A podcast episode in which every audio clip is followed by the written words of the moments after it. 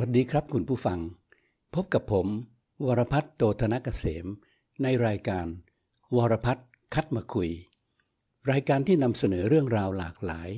จุดประกายความคิด เพิ่มมุมมองชีวิต และจับทิศสังคมครับ ชื่อเรื่องในวันนี้อาจจะจูงใจให้คุณผู้ฟังบางคน แวะเข้ามาฟังก็ได้นะครับ ผมก็ขอบอกไว้ตั้งแต่ต้นเลยแหละครับว่า ผมจะคุยเรื่องเพศจริง ๆ แต่ว่าจะตรงกับใจของคุณผู้ฟังหรือไม่ ก็ต้องติดตามต่อไปครับ คุณผู้ฟังครับ การหยั่งเสียงเลือกตั้งผู้แทนของพรรคเดโมแครตเพื่อชิงตำแหน่งประธานาธิบดีของอเมริกา ซึ่งกำลังดำเนินไปอย่างคึกคักในขณะนี้ ปรากฏว่ามีผู้สมัครหนุ่มคนหนึ่งครับ มีชื่อว่า Pete Buttigieg ซึ่งอายุเพียง 38 ปีเท่านั้นเองครับ เขาเป็นเกย์แล้วก็แต่งงานอย่างเป็นทางการกับสามีเพศเดียวกันอย่างเปิดเผยเลยครับ ปรากฏว่าคะแนนของพีทมาแรงมากๆในช่วงแรก และเขาเป็นเกย์คนแรกในประวัติศาสตร์การเมืองของอเมริกา ที่ได้รับคะแนนนิยมอย่างสูงเลยครับ ถึงแม้ว่าเขาจะประกาศลาออกจากการแข่งขันไปเมื่อไม่นานมานี้ แต่เขาก็ทำให้คนอเมริกันมีความประทับใจอย่างยิ่งเลยครับ อีกคนหนึ่งที่น่าสนใจครับคุณผู้ฟัง ท่านทูตอังกฤษประจำประเทศไทย ท่านก็สมรสกับเพศเดียวกัน มีชีวิตอยู่ร่วมกันอย่างเปิดเผยในสังคมครับ และท่านก็เป็นคนที่มีผลงานที่ได้รับการยอมรับอย่างมากเช่นกัน ซึ่งตัวอย่างเช่นนี้ยังมีอีกมากมายในโลกใบนี้ครับ พูดได้เลยว่า โลกเราทุกวันนี้ เรื่องของความหลากหลายทางเพศสภาพ และก็ความสำเร็จของคนในวิชาชีพต่างๆ นั้น เป็นเรื่องที่แยกจากกันได้ และคำว่า LBTG ก็ถือว่าเป็นเรื่องปกติในสังคมไปแล้วครับ แต่ที่ผมจะคุยเรื่องเพศกับคุณผู้ฟังในวันนี้ เป็นเรื่องของผู้หญิงแท้ ๆ เลยครับ เพราะว่าถึงแม้ LBTG จะไปได้ไกลพอสมควรแล้ว แต่ว่าผู้หญิงแท้ๆนี่แหละครับ ก็ยังมีการรณรงค์เพื่อเรียกร้องสิทธิกันอยู่เป็นระยะระยะในประเทศต่างๆ ทั่วโลก เช่นการที่นักแสดงหญิง หรือว่านักกีฬาหญิงในกีฬาบางประเภท เรียกร้องค่าจ้างในการแสดง หรือเงินรางวัลในการแข่งขันกีฬา เพื่อให้เท่าเทียมกับค่าจ้างหรือเงินรางวัลของฝ่ายชายเป็นต้นครับ ในเมืองไทยเรา เมื่อวันจันทร์ที่ 2 มีนาคมที่ผ่านมานี้นี่เองครับ ท่านรองนายกจุรินรักษณะวิสิทธิ์และอีก 24 องค์กร ก็ได้ร่วมกันจัดงาน เพื่อประกาศเจตนารมณ์ส่งเสริม ให้เกิดความเสมอภาคระหว่างเพศเช่นกันครับ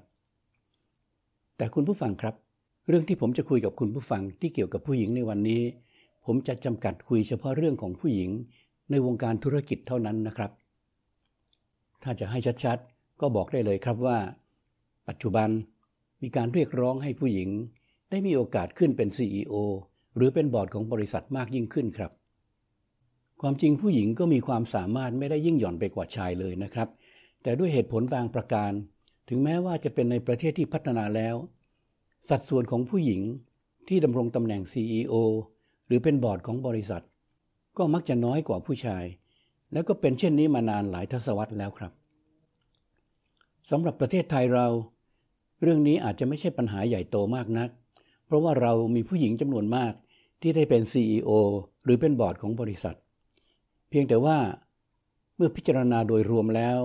ก็อาจจะยังมีสัดส่วนที่น้อยกว่าชายอยู่ดี ส่วนประเทศตะวันตก ดูจะมีกระแสเรียกร้องมากกว่าในประเทศไทยเราครับ แล้วก็ได้ผลมากขึ้นเรื่อยๆ เสียด้วย ตัวอย่างเช่น บริษัทยักษ์ใหญ่ในกลุ่ม Fortune 500 ในช่วงเวลาระหว่างปี 2009 ถึง 2017 ได้แต่งตั้งกรรมการใหม่ขึ้น รวมจำนวนทั้งหมด 462 คนครับ ในจำนวนกรรมการใหม่ที่แต่งตั้งขึ้นมานั้น ปรากฏว่าสัดส่วนของกรรมการใหม่ที่เป็นหญิงได้เพิ่มขึ้นจาก 18%ในปี 2009 จนถึง 40%ในปี 2017 ถือว่าเป็นการเพิ่มอย่างมีนัยสำคัญเลยทีเดียวครับ อีกกระแสหนึ่งก็คือ มีองค์กรประเมินผลด้านธรรมาภิบาล หรือ governance และด้านความยั่งยืนหรือ sustainability ซึ่งในระยะหลังๆ องค์กรเหล่านี้ก็ได้เพิ่มตัวชี้วัดขึ้น อีกตัวหนึ่งครับในการประเมิน ที่เรียกว่า สัดส่วนของผู้หญิงที่นั่งอยู่ในบอร์ด ถือว่าเป็นการเพิ่มแรงกดดันให้กับบริษัททั้งหลาย ให้พิจารณาแต่งตั้งผู้หญิงให้เป็นบอร์ดมากยิ่งขึ้นครับ เช่น ถ้าหากว่าบริษัทมีบอร์ด 10 คน แต่ไม่มีผู้หญิงเลยแม้แต่คนเดียว ก็อาจจะถูกหักคะแนนทันที ถ้าหากว่ามีผู้หญิงหนึ่งคน คะแนนก็ดีขึ้น และถ้ามีสองคนหรือสามคน คะแนนก็จะเพิ่มขึ้นอีกตามลำดับครับ ฟังดูเหมือนง่ายครับ แต่ในความเป็นจริงก็ไม่ง่ายเท่าไหร่หรอกครับ เพราะว่าย้อนหลังไปนานนับสิบสิบปี ไม่ว่าจะเป็นต่างประเทศหรือประเทศไทยเรา ก็มีบอร์ดของบริษัทส่วนใหญ่ที่เป็นชายมากกว่าหญิงครับ บางบริษัทอาจจะเป็นชายล้วนด้วยซ้ำไป ทั้งๆทที่ในระดับพนักงาน บริษัทก็มักจะมีชายและหญิงจำนวนใกล้ ๆ กันอยู่แล้ว บางบริษัทอาจจะมีหญิงมากกว่าชายด้วยซ้ำไป แต่พอตำแหน่งที่สูงขึ้นสูงขึ้น ก็กลับเป็นชายมากกว่าหญิง แล้วเมื่อถึงระดับบอร์ด ส่วนใหญ่ก็กลายเป็นชาย เป็นเช่นนี้แม้ในประเทศที่พัฒนาแล้วครับ ก็เลยต้องหาวิธีแก้ที่ได้ผลครับคุณผู้ฟัง นั่นคือองค์กรประเมินผลในประเทศต่างๆ รวมทั้งองค์กรประเมินผลในระดับนานาชาติ ก็เลยได้กำหนดเป็นตัวชี้วัดเสียเลยครับ คือบริษัทใดอยากได้คะแนน ก็ต้องทำให้เกิดขึ้น ตรงนี้จะเรียกว่าเพื่อให้เกิดความเสมอภาคทางเพศก็ได้ หรือจะเรียกอีกแบบหนึ่งว่าเพื่อให้เกิดความหลากหลายทางเพศ ก็อาจจะพอพูดได้ครับ คุณผู้ฟังฟังมาถึงตรงนี้ ก็คงจะพอประมาณการได้แล้วนะครับว่า ผมคงไม่ได้คุยเรื่องเพศแบบที่เป็นเรื่องเพศจริง ๆ แล้วล่ะครับ แต่ไหนๆก็ไหนๆครับ มาถึงขนาดนี้แล้ว ถ้าหากคุณผู้ฟังลองฟังต่อไป ก็อาจจะได้สาระอีกแบบหนึ่งเหมือนกันนะครับ ว่าทำไมเขาจึงอยากเห็นผู้หญิงนั่งในบอร์ดของบริษัทต่างๆ มากขึ้นครับ โอเคครับ